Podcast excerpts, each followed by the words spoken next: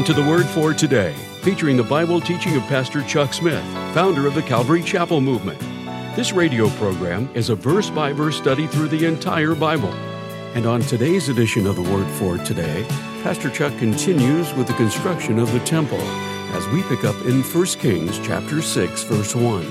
And now with today's message, here's Pastor Chuck.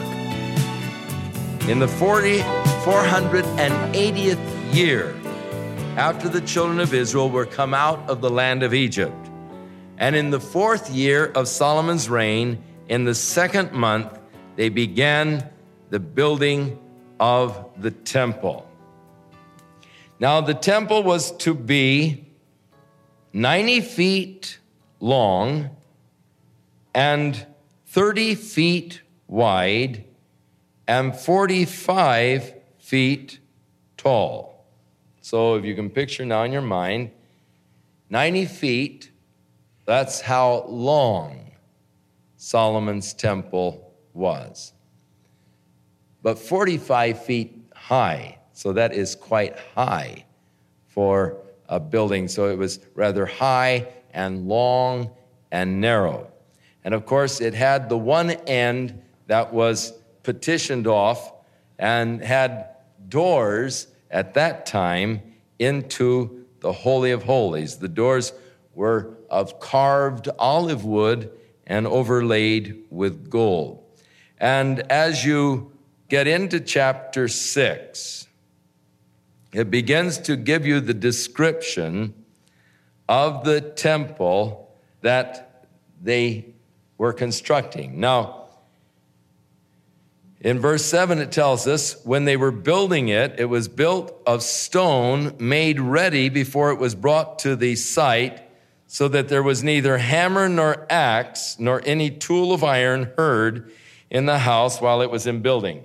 So all of the cutting of the stone was done at the quarry, which was, of course, under the city, and they would cut the stones to size and all there and then bring them out and just lay them in. So there was no noise of a hammer or any iron or tool at the actual construction site of the temple. Now, there's an interesting story that is told in the construction of the temple and that is that the stones being quarried at a distance from the actual site of the building, they were all of them once quarried, marked with a special mark, so that they would have the plan at the quarry for the building and the dimension of each stone. And then they also had another set of plans on the job. And again, each stone made especially for each slot. And they would quarry the stone and send it, and they would mark where it went, and the foreman on the job would see the stone and he would direct them where to lay it. Well, a stone came from the quarry that didn't seem to fit into the building. And so the people didn't see or understand where this particular stone went, so they tossed it aside. Now, this building was seven years in the construction. So, in seven years, the, the shrubbery and all can grow up and cover. And the story goes that this stone just became lost in this overgrowth of shrubbery and all. So that when the temple was just about completed, the foreman sent a message to the quarry we're all set to lay the cornerstone, the chief stone of the building. Where is it? And the quarry said that stone was made and already sent to the job. They said, Well, it's not here. They said, Well, it's been sent. Look for it. And someone said, Well, remember that stone we threw over there in the bushes? And they went over, and sure enough, the stone that was rejected by the builders was the chief cornerstone of the building. Now, Peter picks this up when he is talking to the Sanhedrin, when he is called on the carpet because of the healing of the lame man in the temple. And here is Peter standing before the Sanhedrin. He said, Hey, fellas, if you're going to arrest me today because of the good deed done to this lame man, then that's your problem. But you want to know by what power or authority I did it? Be it known unto you that by the name of Jesus Christ of Nazareth, does this man stand here before you whole? And he is the stone which was set of not by you builders, but God has made him the chief cornerstone. And he is showing them a parallel a story that was familiar to all of them how that the chief stone was rejected but the same has become the head of the corner. It's in a psalm. But peter shows that actually it is only prefiguring jesus christ the chief cornerstone who was rejected by the religious builders in israel. But god has made him the head cornerstone over all. So this is why that psalm and why Peter picked it up is that the stones were all carved out away from the site and brought to the site ready to be set. Now, again, the word of the Lord came to Solomon in verse 12, declaring, Concerning this house which you are building, again, conditional, if you will walk in my statutes and execute my judgments and keep all my commandments to walk in them. Then will I perform my word with thee, which I spake unto David your father. And I will dwell among the children of Israel. I will not forsake my people Israel. So God's promise, conditional promise to Solomon that God would dwell there in the midst of the people. Now, they did not build temples to worship in, that is, to congregate to worship. The temple and the idea of the temple was a place for God to dwell in.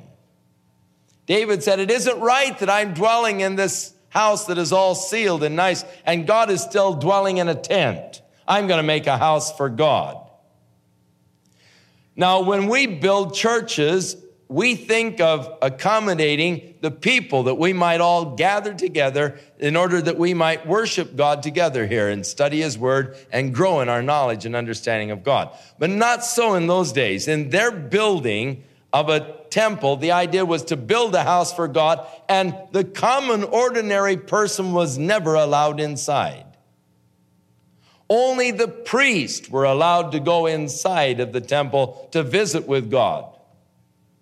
But the common people weren't allowed inside the building at all. There were the porches where they could go into the porches, but into the actual building itself, only the priest could enter.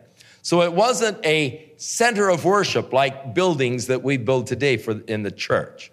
And our idea is to accommodate the people to gather together to worship God. Their idea was to build a house for God to dwell in. But then when Solomon finished the temple, he saw how foolish the whole thing was. He said, God, I look up and I know that the heavens of heaven aren't big enough to contain you, how much less this little house that I've built here. And we know that God doesn't dwell in temples or in houses made with hands. But he dwells, of course, within our hearts and lives.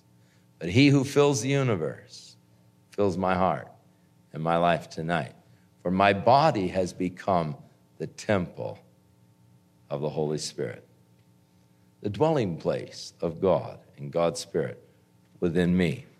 So we don't need to build temples for God to dwell in. We build places where we can assemble to acknowledge God and to worship God. So God said, I will dwell among my people. As long as they walk in my statutes, keep my commandments, I will dwell among them and I will not forsake my people Israel.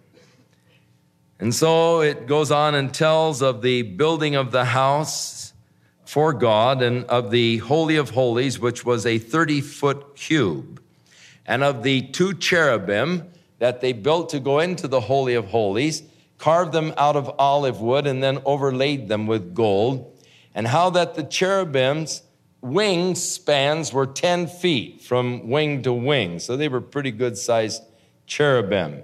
And they they were set in the Holy of Holies.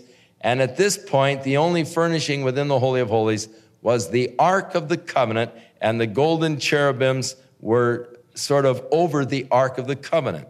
Now, even as the tabernacle was a model of heaven, so the temple, in a sense, became a model of heaven because the, the design was much as the tabernacle, with the holy place on the outer part where the priest would come and daily bring the sacrifices and so forth to sprinkle before the mercy seat.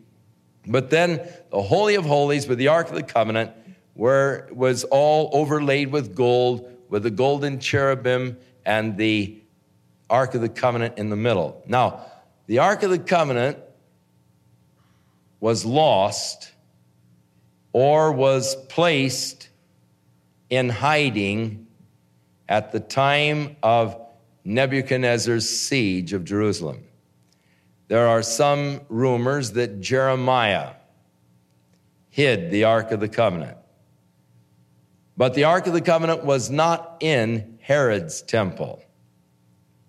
And perhaps someplace in the earth today, that Ark of the Covenant still exists. It would be a fascinating archaeological find. Because within the Ark of the Covenant are the two tables of stone upon which God inscribed the Ten Commandments. And so, how fascinating it would be to find this little golden box and inside two stones with strange writing on them. It was the only furnishing within the Holy of Holies. And uh, Solomon built this seven years, overlaid the whole thing with gold, the planks and all overlaid with gold. It must have been fabulously beautiful and, of course, extremely expensive. They've estimated course, that was at gold $32 an ounce. They estimated the cost at uh, into the hundreds of millions. Now at uh, $547 an ounce, I don't know. It would really be something. So it gives you the sort of the dimensions of the building and the carvings and so forth, and I'll leave you to peruse those at your own leisure. So he was seven years, the end of chapter six, in building the house of God, but Solomon was building his own house for 13 years. And he finished all of his house. So it shows where his priorities began to turn. Seven years building the house of God, then turning around, and 13 years building his own. But then it goes on and tells of the dimensions of, the, of Solomon's house and the foundation of these costly great stones 10 cubits, which would be 15 feet, and 8 cubits, which would be about 12 feet. So 12 to 15 feet. And Hiram was furnishing all of these cedars and so forth as uh, the contract read. Now it tells of the building of the, uh, of, of the two brass pillars that they made at the entrance for the entrance of the temple, and one they called Jachin and the other Boaz. It means he shall establish Jachin and Boaz. It is in it is strength. Now, just what the purpose of these two brass pillars has led to a lot of conjecture, but we really don't know. He shall establish and in it is strength. But of course, the masons make a lot out of the two brass pillars and out of Solomon's temple and its design and all.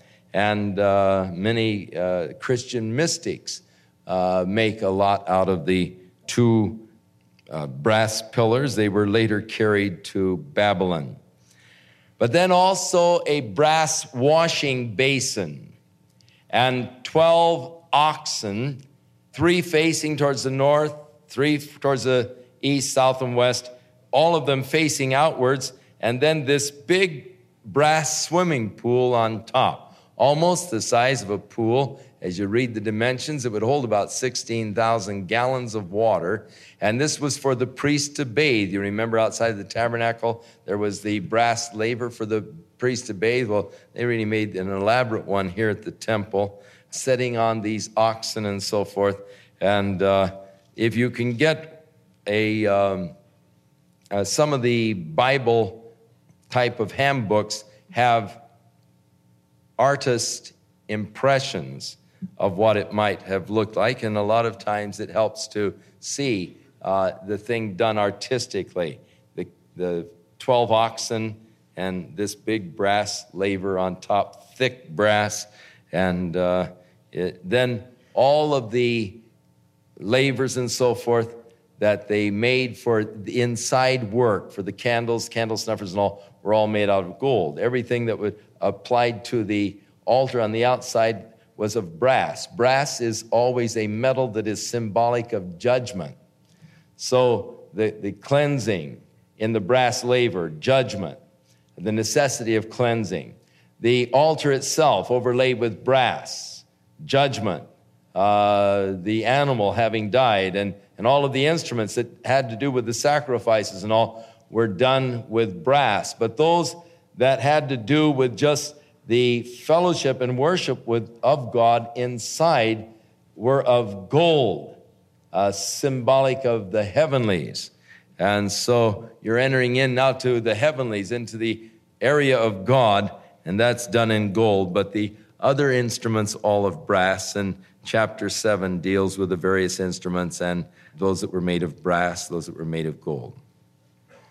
Chapter 8 Solomon assembled the elders of Israel and all the heads of the tribes, and they brought the Ark of the Covenant into the temple.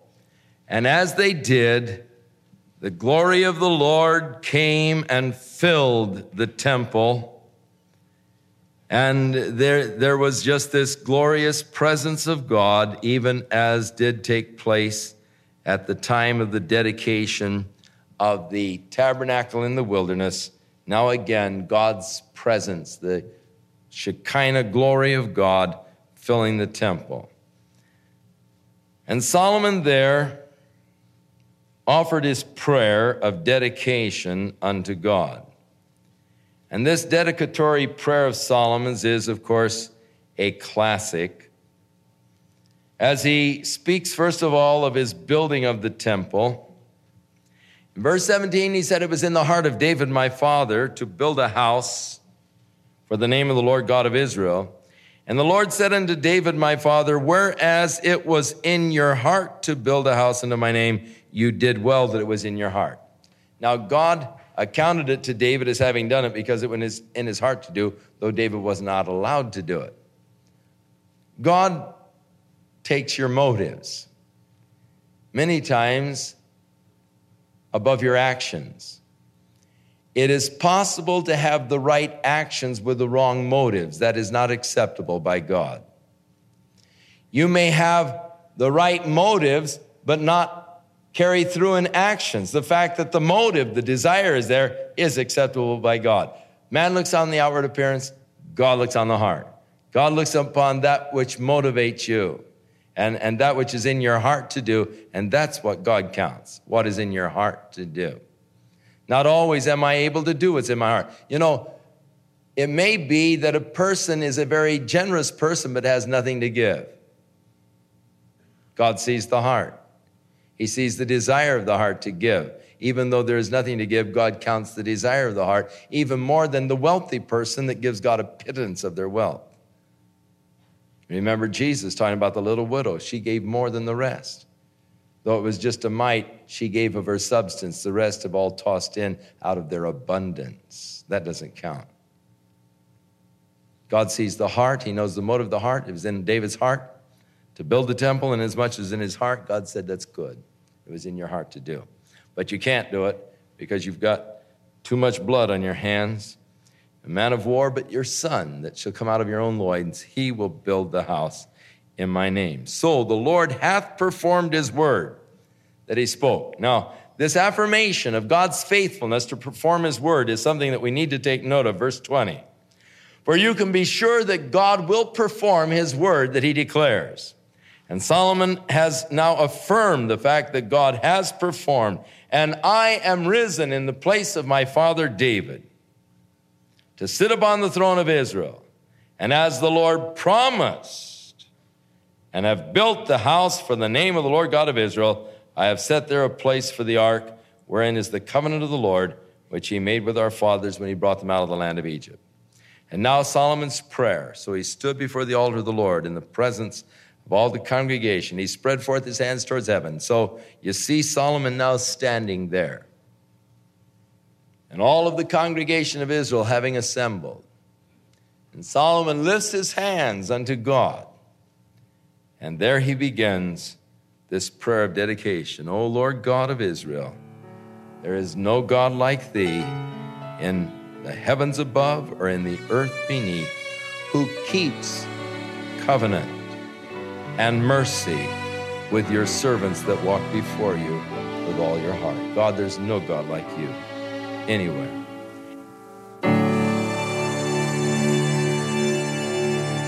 We'll continue with more of our verse by verse Bible study in the book of 1 Kings on our next broadcast, as Pastor Chuck continues to teach through the Bible, and we do hope you'll make plans to join us. But right now, if you'd like to order a copy of today's message, simply order 1 Kings 6 through 8 when visiting thewordfortoday.org. And while you're there, be sure to browse the many additional biblical resources by Pastor Chuck. You can also subscribe to the Word for Today podcast or sign up for our email subscription. Once again, that's thewordfortoday.org. For those of you wishing to call, our toll free number is 1 800 272 WORD, and our office hours are Monday through Friday, 8 a.m. to 5 p.m. Pacific Time. Again, that's 1 800 272 9673. If you prefer to write, our mailing address is The Word for Today. P.O. Box 8000, Costa Mesa, California 92628. And now, on behalf of the Word for Today, we'd like to thank all of you who share in supporting this ministry with your prayers and financial support. And be sure to join us again next time as Pastor Chuck continues his verse by verse study through the Bible. That's right here on the next edition of The Word for Today. And now, once again, here's Pastor Chuck. May the Lord put his hand upon your life, fill you with his spirit, and guide you with his counsels. May you be strengthened in your walk with him. May you begin to experience greater victories over those areas of the flesh that have dominated. And may you begin to experience more and more the power of God's Spirit within your life, giving victory. May the Lord be with you and may the Lord keep you in his love during the time that we are absent from each other. And may you just grow in your knowledge of him and in your fellowship. In Jesus' name.